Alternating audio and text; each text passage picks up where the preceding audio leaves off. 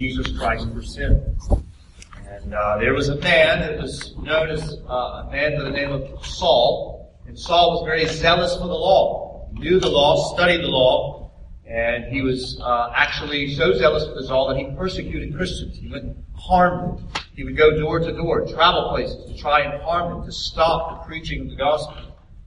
And as this man Saul was on the road to go and harm more Christians, he met the resurrected and ascended Christ. I'm telling you a story, by the way, from Acts chapter 9, verse, and actually Acts chapter 16. Christ met with Saul on that road. Saul, by the grace of God, truly, as he met with Christ, he came to faith in Christ. He turned away from uh, harming God's people in Christ Jesus, and he became a friend or brother to them. He converted, gave his life to Christ, and uh, Christ actually appointed this man Saul to be a messenger to the Gentile people. Gentile would be a non-Jew. He was the messenger to carry the gospel to the nation. And so one of the uh, ways that we see that Paul or Saul was born again was he took on a new name. His name became Paul. And so Paul, as I mentioned, was appointed to spread the gospel to the Gentile people. And one of the ways he did this is uh, he took what was called the, the, what we now call the second missionary journey. And as he was traveling, he had a few companions with him. He traveled from an island named Samothrace and he goes across a little body of water and he shows up on the ground and he's got three other traveling companions with him. He's got a guy named Silas, a guy named Timothy, uh, and a guy named, oh, Timothy, Timothy, who else was the other guy? Paul, Timothy, Silas, and Luke. Luke was a doctor. Uh, he wrote the book of Acts and the book of Luke. There these four guys get off the boat and they begin to walk. And they go 10, 12 miles or so. They're now on the, uh, what is modern day Greece, the continent of Europe. And they descend upon the city by the name of Philippi.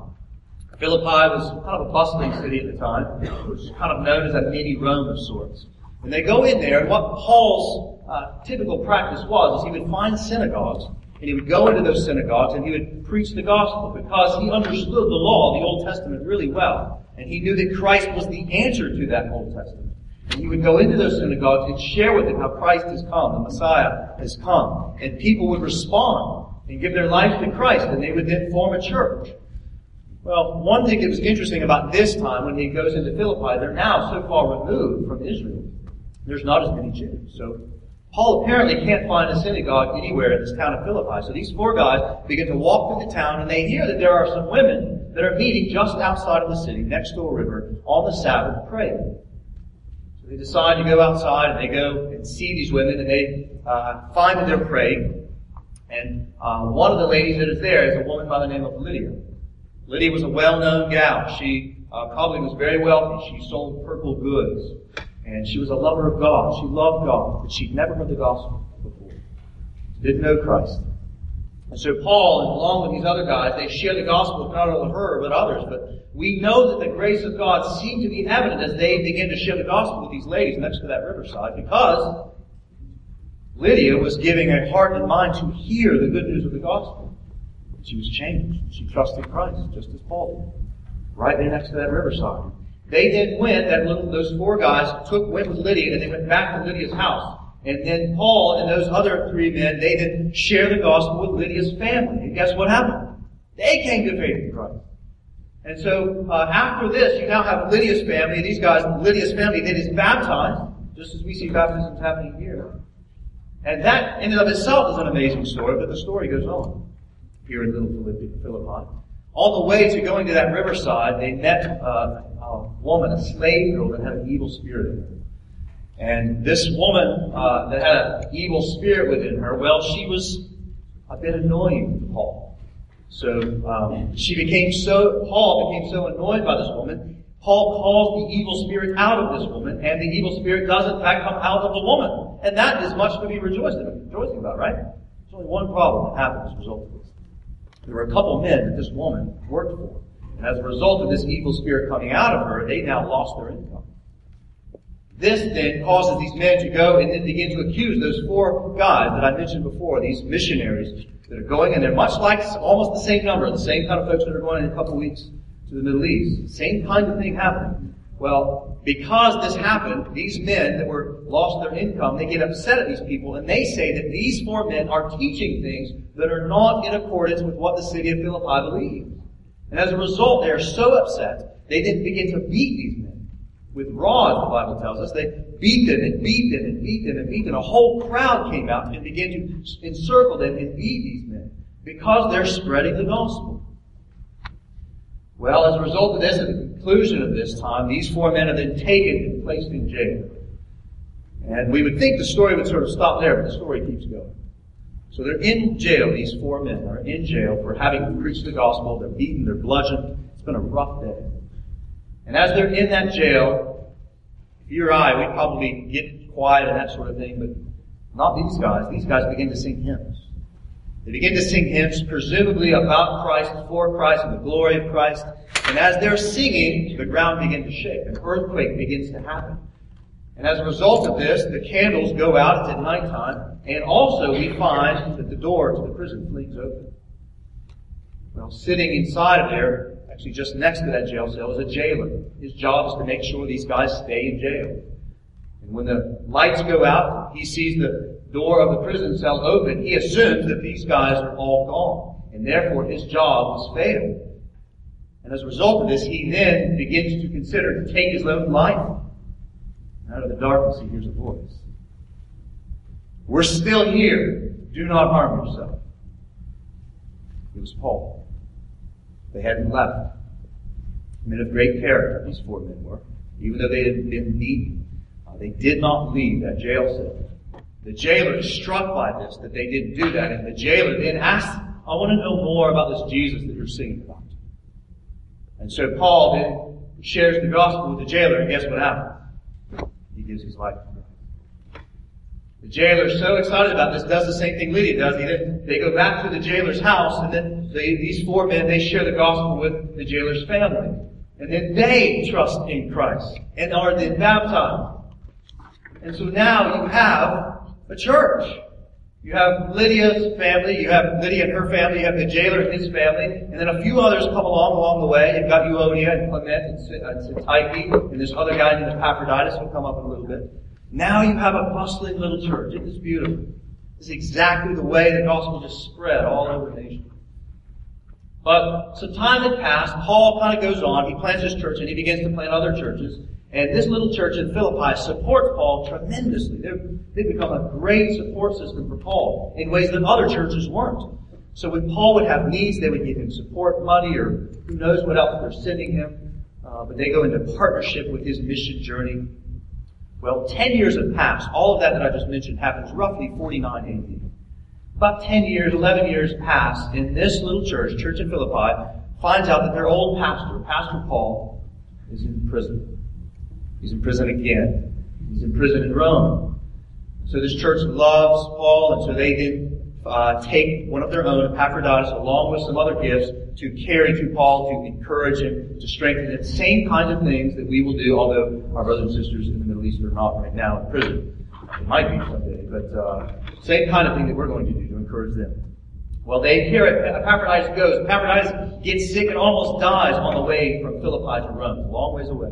But he finally, he does, he does get there and he sees Paul. No doubt Paul and him embrace each other. It's so good to see each other. Who knows how long it's been since they've seen each other. And they sit down and uh, Epaphroditus brings those gifts that the church of Philippi had shared with Paul. Paul no doubt is encouraged. Whatever needs he has are now supplied. And then uh, they begin to talk about the church and what happened. Paul's asking how the church in Philippi is going. How's Lydia doing? How's Epaphroditus? Or uh, Epaphroditus, he's there. How's Clement doing? You know, and then what we find out is Epaphroditus apparently begins to tell it. There's a few things that are uh, are not as good, but there's a lot of good things happening in the church. But there's a few things that are not good.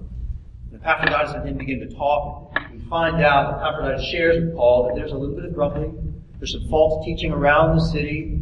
Apparently, there's some arrogance maybe kind of beginning to creep in the, in the church. Paul's concerned about this, and so what he does is he writes a letter to. He writes a letter to them to instruct them and remind them about the grace of the gospel. And guess what? We have that letter today. That same letter that he wrote and gave to Epaphroditus to carry back, we have it. It's in your Bible. It's called the Book of Philippians. This book, this letter, was written, as I mentioned, some 60 AD. Uh, in this letter, it's not just any letter, this is a letter breathed out or inspired by God, as Paul wrote. And this letter is not only instructive and authoritative for that church, it's for, instructive for any gospel believing church. And so, this is the letter that Epaphroditus carried out. I'm going to read it to you. Philippians chapter 1, verse 1. Paul and Timothy, servants of Christ Jesus, to all the saints who are in Christ Jesus, who are at Philippi, with the overseers and deacons. Grace to you and peace from God our Father and the Lord Jesus Christ. I thank my God in all my remembrance of you, always in every prayer of mine for you all, making my prayer with joy, because of your partnership in the gospel from the first day until now. And I am sure of this, that he who began a good work in you will bring it into completion at the day of Jesus Christ. It is right for me to feel this way about you all because I hold you in my heart, for you are all partakers with me of grace, both in my imprisonment and in the defense and confirmation of the gospel. For God is my witness, how I yearn for you all with the affection of Christ Jesus.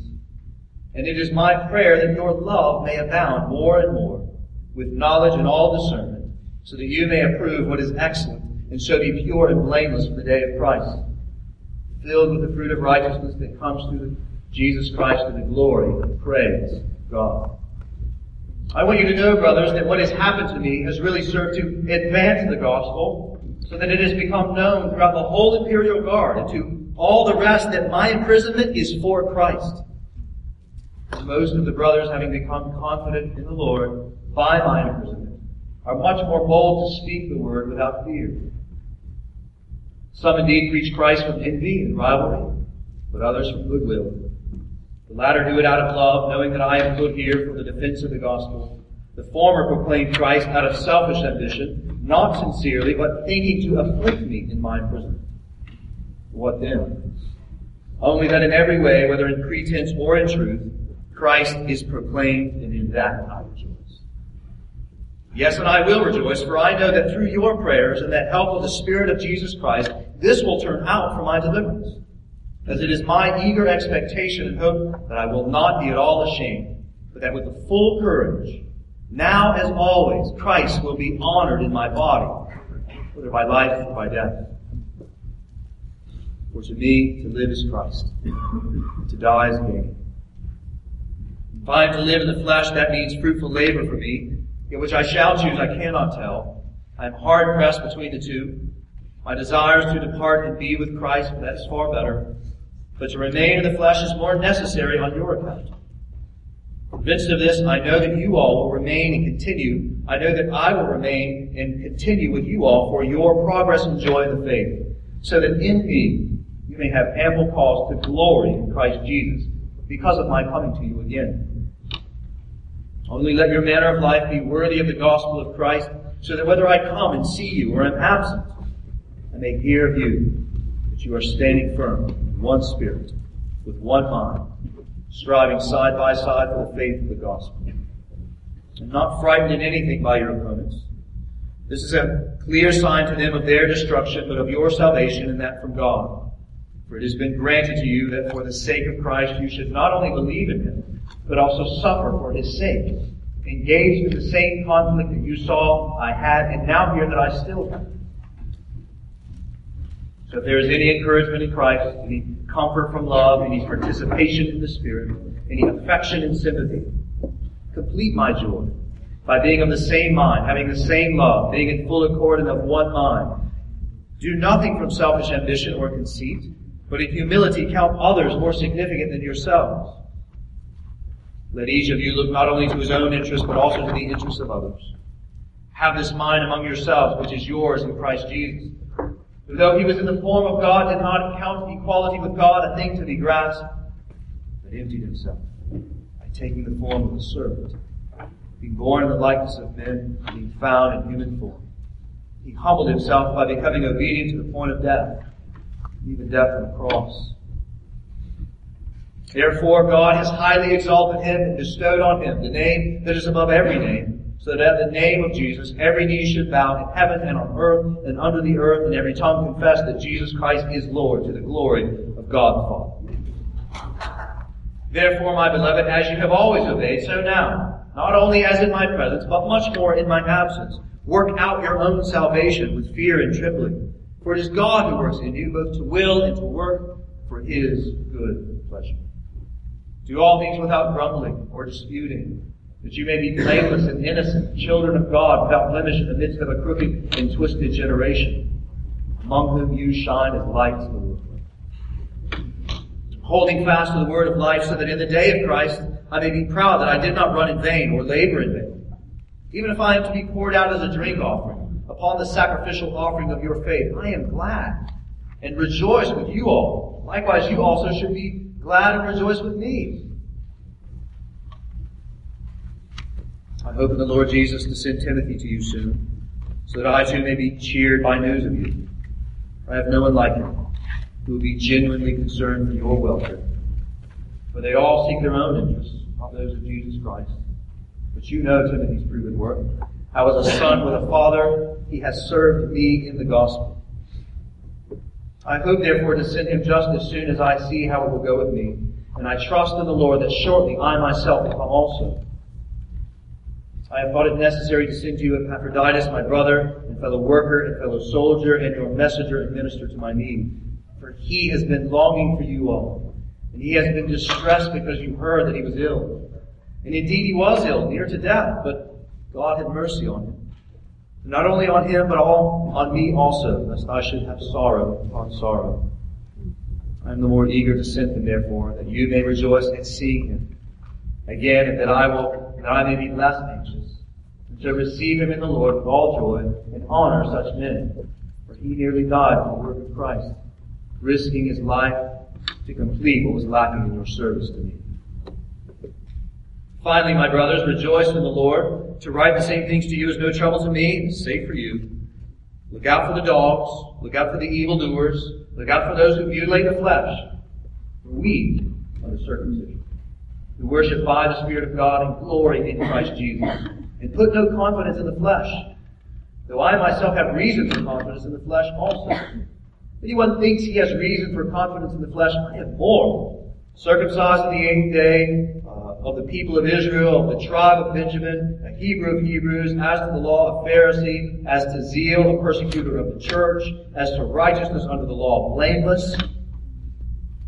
Whatever I had, whatever gain I had, I counted as loss for the sake of Christ.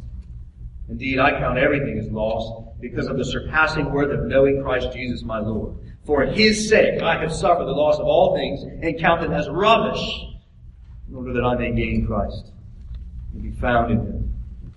Not having a righteousness of my own that comes from the law, but that which comes through faith in Christ.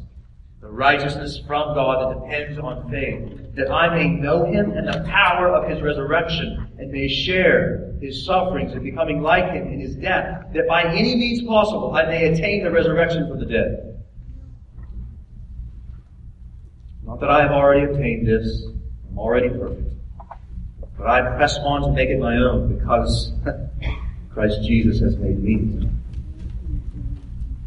Brothers, I do not consider that I have made it my own, but one thing I do, forgetting what lies behind and straining forward to what lies ahead, I press on towards the goal for the prize of the upward call of God in Christ Jesus.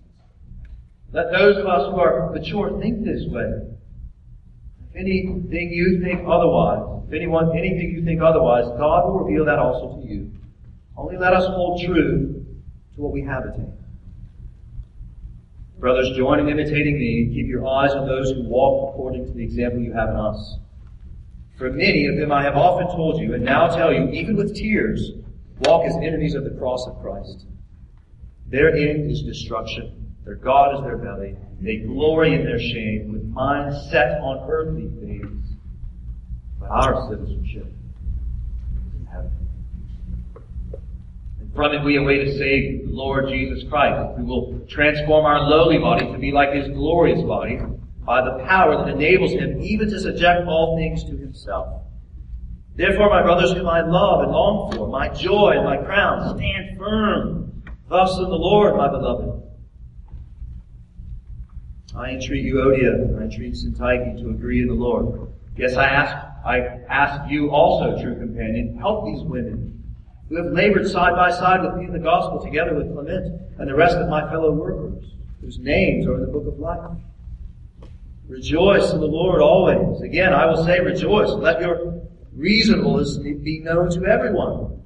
The Lord is at hand. Do not be anxious about anything. And everything by prayer and supplication with thanksgiving, let your requests be made known to God. And the peace of God, which surpasses all understanding, will guard your hearts and minds in Christ Jesus. Finally, brothers, whatever is true, whatever is honorable, whatever is just, whatever is pure, whatever is lovely, whatever is commendable, if there is any excellence, if there is anything worthy of praise, think about these things. Whatever you have learned and received and heard and seen in me, practice these things. And of peace will be with you. I rejoice in the Lord greatly that now at length you have revived your concern for me. You were concerned for me, but you had no opportunity. Not that I'm speaking of being in need, for I have learned in whatever situation I am to be content. I know how to be brought low, and I know how to abound. In any and every circumstance, I have learned the secret of facing plenty and hunger, abundance and need. I can do all things through Him who strengthens me. Yet it was kind of you to share my trouble. And you, Philippians yourselves, know that in the beginning of the gospel, when I left Macedonia, no church entered into partnership with me in giving and receiving, except you only. Even in Thessalonica, you sent me help for my needs once and again. Not that I seek the gift, but I seek the fruit that increases to your credit. I have received full payment and more. I am well supplied, having received from Epaphroditus the gifts you sent A fragrant offering, a sacrifice acceptable and pleasing to God. And my God will supply every need of yours according to his riches in glory in Christ Jesus. To our God and Father be glory forever and ever. Greet every saint in Christ Jesus. The brothers who are with me greet you. All the saints greet you especially those of Caesar's household. The grace of the Lord Jesus Christ be with your spirit. This is the word of the Lord. Thank you, God. Well, friends, let me offer a couple very brief observations about those last three verses in particular. First off, I want you to notice two things Actually, I want you to see two things in those last three verses, 21 down to 23. Two things. The unity that we have in Christ and the grace of Christ. The unity in Christ and the grace in Christ. So first off, notice the unity of Christ. How all Christians are saints. You see that there? All Christians are saints in Christ Jesus. Those three words, by the way, in Christ Jesus, critical to understand. If you're a Christian, you understand yourself to be a follower of Christ, and you're not sure how to explain those three verses, give yourself this whole week to try to do that. Hopefully you'll see me model it. But all Christians are saints in Christ Jesus. A saint is a person who has trusted in Jesus Christ for salvation, and they're trusting in His blood to make them holy. And that's what a saint is. It means holy ones. So a saint is not, as the Catholic Church uh, as the Catholic Church teaches, saying is not kind of special class of Christian. That is not true. And you can tell that just by reading those verses, right? Take a look, right there. We find there that every Christian is a saint. That's what Paul says. And so every Christian is special because every Christian has been made holy by the blood of Christ. And so since all Christians are holy in Christ, all Christians are then united to Christ, and because all Christians are united to Christ, we are then united to each other. I did a wedding yesterday, and I thought about this. Two people become one, united to each other. So we, in Christ, united to Him, so we are united together, one. And so that's why, that's why Paul wants the Philippians to greet all the other Christians, because every true Christian everywhere is truthfully united to Christ and to one another. Under the covenant of Christ. So all Christians are equally redeemed since they equally share the blood of Christ, which makes them holy. So there's one united family in Christ, and so we should all greet each other everywhere we go. We should be reminded of all that we have in common, no matter how different we may be. So this is why, by the way, we pray for all kinds of churches, not just Baptist churches. We pray for all kinds of churches because we recognize this. We recognize the visible Presbyterian, Anglican, Methodist churches are all part of the one invisible church insofar as they believe the gospel. So that's why, for instance, we have even, we have regularly done a Good Friday service with a Christian Missionary Alliance church and an Anglican church. And you'll even notice if we've done those on our Good Friday services, what do we do? We share the Lord's Supper together. In other words, we sit at a table in fellowship and have a family meal and being reminded of the thing that makes us family the same gospel that we believe in, Jesus Christ. Now it's true, we have uh, some differences of uh, understanding about Scripture on secondary and tertiary matters. The thing that we share most important to us, the gospel of Jesus Christ, we agree on. And so we're family, one single family eating the Lord's Supper together. And so since we're family, joined together, uh, we have been joined to Christ, and we're never then alone. Christians should never be understood to be alone. Nor should we operate alone. So this is one of the reasons the church exists, to be a place where Christians can live together as a family. Doing things families do. Not alone. I love what Pastor John MacArthur, John MacArthur says about this. He says, quote, the Christian singer is not a soloist. He's a member of a choir. The Christian soldier is not a solitary figure. He's a member of an army. The Christian scholar is not a privately tutored learner. He's part of a class in a school. The Christian son is not just a lonely child, he's a member of a family. The Christian runner is not an individual performer, he's part of a team. Saints are not groups of people that exist in isolation. They're common possessors of eternal life of God who share their love with each other. So the church is a fully functioning family, having been united to Christ and united to one another in giving and receiving of the love of Christ. Now I realize though, some, sometimes pundits of Christianity say that we have no unity in the church in light of all the denominations that they see. That of course is an ill-informed observation and taken, since it's taken from an earthly perspective. Every saint on planet Earth is equally a saint in Christ Jesus, and because of that, we are, as Paul references right there in verse 21, uh, brothers and, or we could say brothers and sisters. That word there would be, you could translate it as brothers and sisters. Because we are united as saints in Christ, we are all family. We're brothers and sisters. We're family together, saints in Christ Jesus. Our unity was accomplished on the cross of Christ.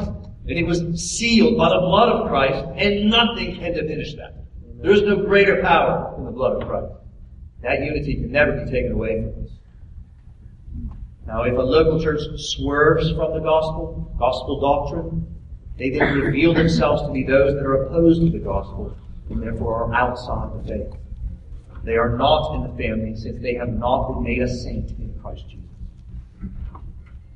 So the call here from Paul to greet all the saints and the news of all the saints greeting them was a fresh reminder as a gospel believing church that they, just like us, are part of a bigger story a bigger family. This was something that the individuals in this church, it seems like they were beginning to lose sight of. Maybe a little arrogance with all the calls to humility, some grumbling, the infighting. They lost sight of the thing that held them together. They were beginning to lose sight of it.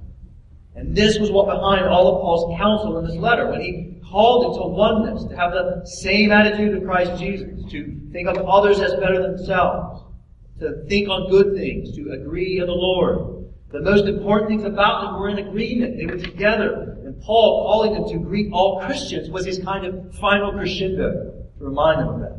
He was lifting up their eyes to see that they were part of something more important than themselves. You are all one in Christ Jesus. Be at peace with God since God is at peace with you. So likewise for us, Restoration Church, as we leave this letter, Be reminded that we are the bride. Jesus chose us, and He married us, and so we are now one with Him, and we are one with each other. The most important things about us, guys, we hold in common. The most important realities we hold in common. And so if we are holding fast to the gospel, there should be nothing that separates us since there's nothing that can separate us from the love of God. We should always strive to agree in the Lord, since the Lord agrees with us that we are His saints, that we are His wife. And so don't let petty differences divide you. Don't be arrogant. Stay away from false teaching. Stand firm in the gospel. Enjoy your faith family and all of our many differences. And insofar as it depends upon you, go and be reconciled with other brothers and sisters if you have contention with them. Whether that be contention of, with people in this home church, in this church, or some other church. Go and be reconciled with them. Enjoy the unity of Christ. Remember, what holds you together is stronger than anything that may keep you apart. And also, this is so fun to think about. When our members, like the Wiseners this week on Wednesday, when they leave this church and they go to another church, they get to go and be part of another family. They get to go and greet other saints in Christ Jesus there. Right? I mean, just think about this. It's fun to think about. I guess maybe they're still sleeping perhaps, but the Wiseners are going to wake up this morning and they're going to go to church in Seattle, Washington. And they're going to walk in the doors of that gospel believing church. And they can greet each other because they're family day one. It's a fun thing to think about. It makes us think about how the gospel has spread throughout all the world and is spreading. And this is a fun thing to think about as I look at the Colossians that are here this morning. You know, and Madeline that is here this morning.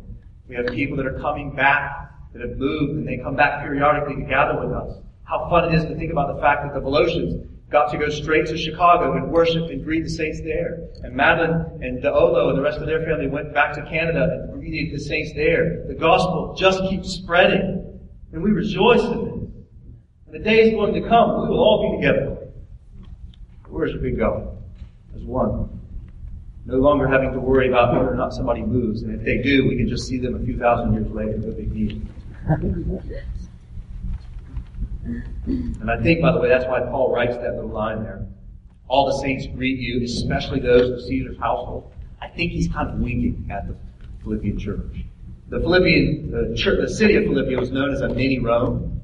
And for the Philippian church, this little small little church that I'm sure felt small in comparison to this great city of Philippi, for him, for that little church to find out that the gospel was now, had now gotten inside of the walls of Rome's leadership, I'm sure that the church in Philippi was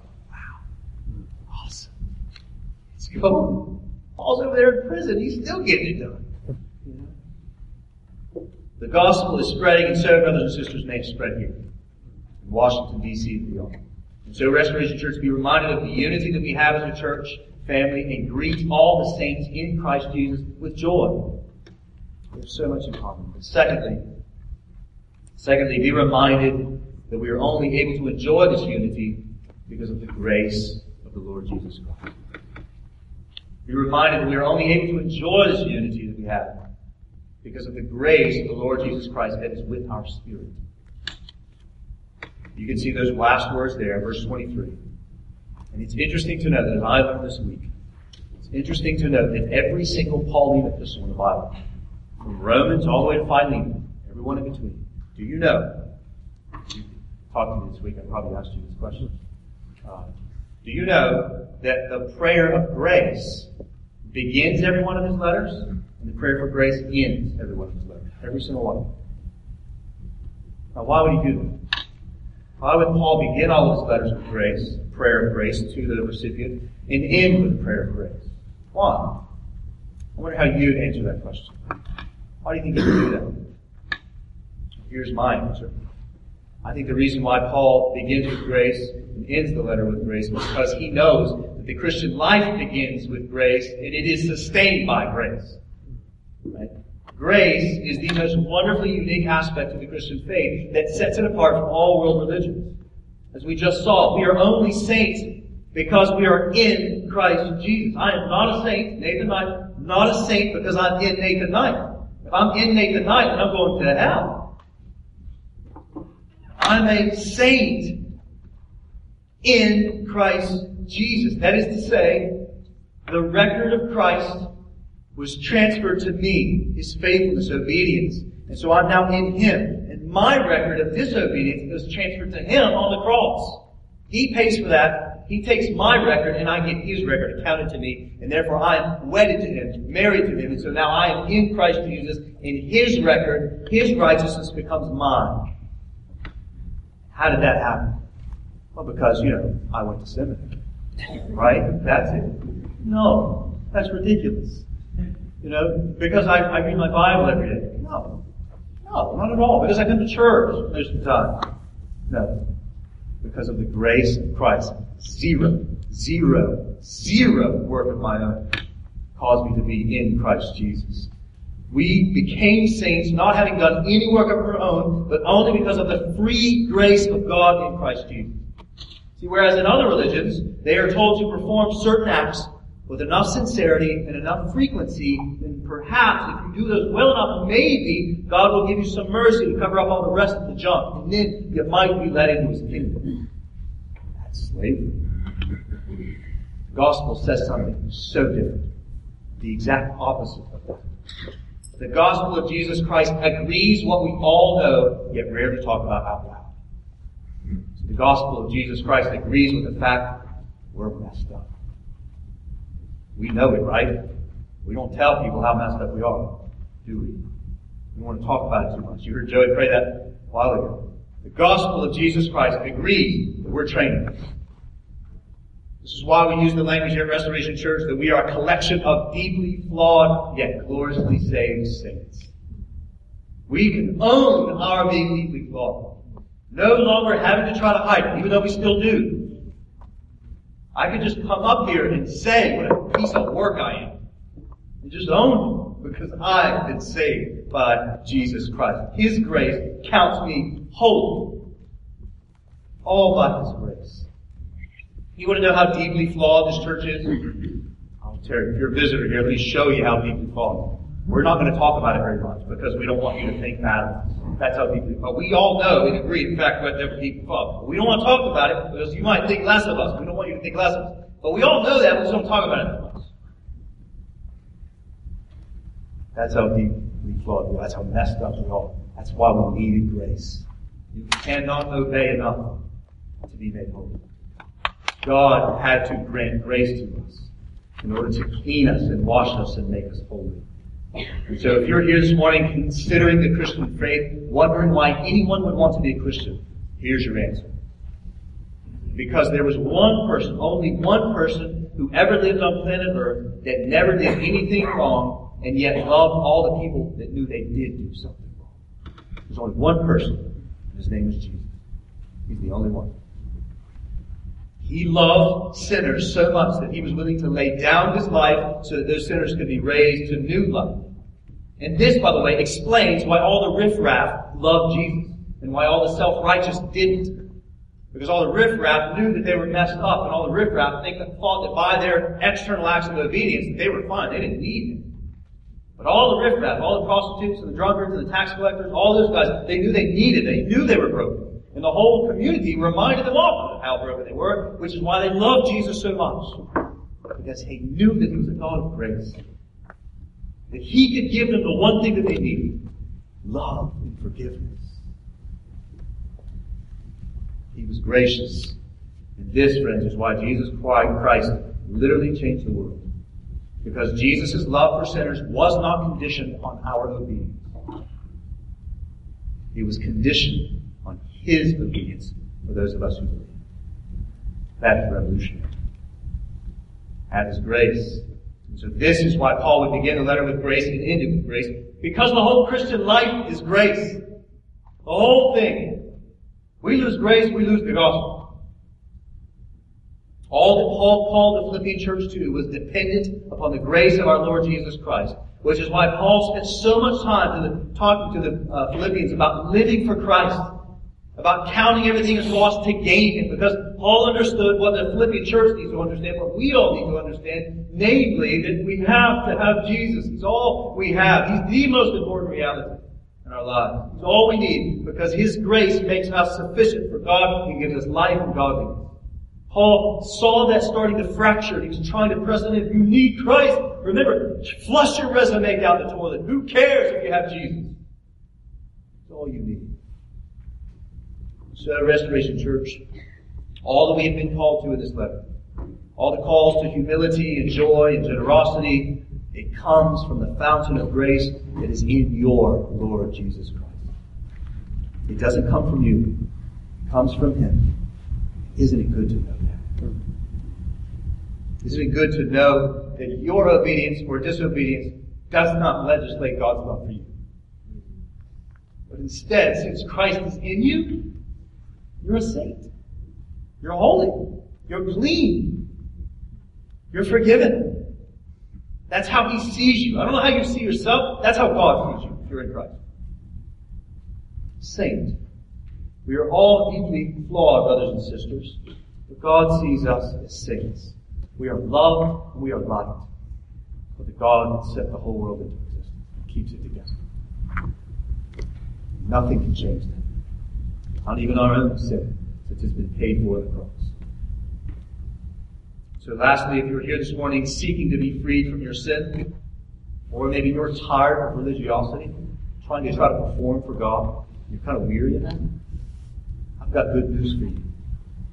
Look to the Lord Jesus Christ. In His grace, that's what Paul is ending at, verse 23. Look to the Lord Jesus Christ. I love this verse in Hebrews 12. He, Jesus, is the author and perfecter of your faith. Not you, not me. He's the one. Author. He authored it, he brought it about, and the perfecter. He's the one that's going to complete. How? By His grace. Trust Him. Stop trusting yourself. Stop trusting your own obedience. Trust Him. Confess your sin. Gladly, freely confess your sin. He's glad to take it off. Trust Christ's sacrifice for you on the cross, for sin. And by His grace, receive that grace by believing. By believing that He can forgive you, clean you, and give you new life in the resurrection, power of the resurrection. Receive it, friend. Receive it as Paul did. Receive it as Lydia did. Receive it as that jailer did. Receive it as I did. And be united to this collection of deeply flawed saints that spans the globe, that spans the centuries. A people for God's own name and renown that have lived in eternity together, basking in the glow of the glory of Christ. If you'd like to know more about that, come talk to me. Talk to Pedro, the person that brought you. But as we close, as we leave this little letter to the Philippians Restoration Church, I want to read this to you a call to you. Restoration Church, greet every saint in Christ Jesus. Whether you work with them, whether you travel and find them, greet every saint in Christ Jesus. And know, know that the brothers and sisters from around the world, they greet you. You're their family. The gospel's thicker than blood. And as you have begun by grace, may the grace of the Lord Jesus Christ be with your spirit as you go about that great and glorious work of making disciples that delight in the supremacy of Christ. Receive the grace of your Lord Jesus Christ. Be with your spirit at the end of the age.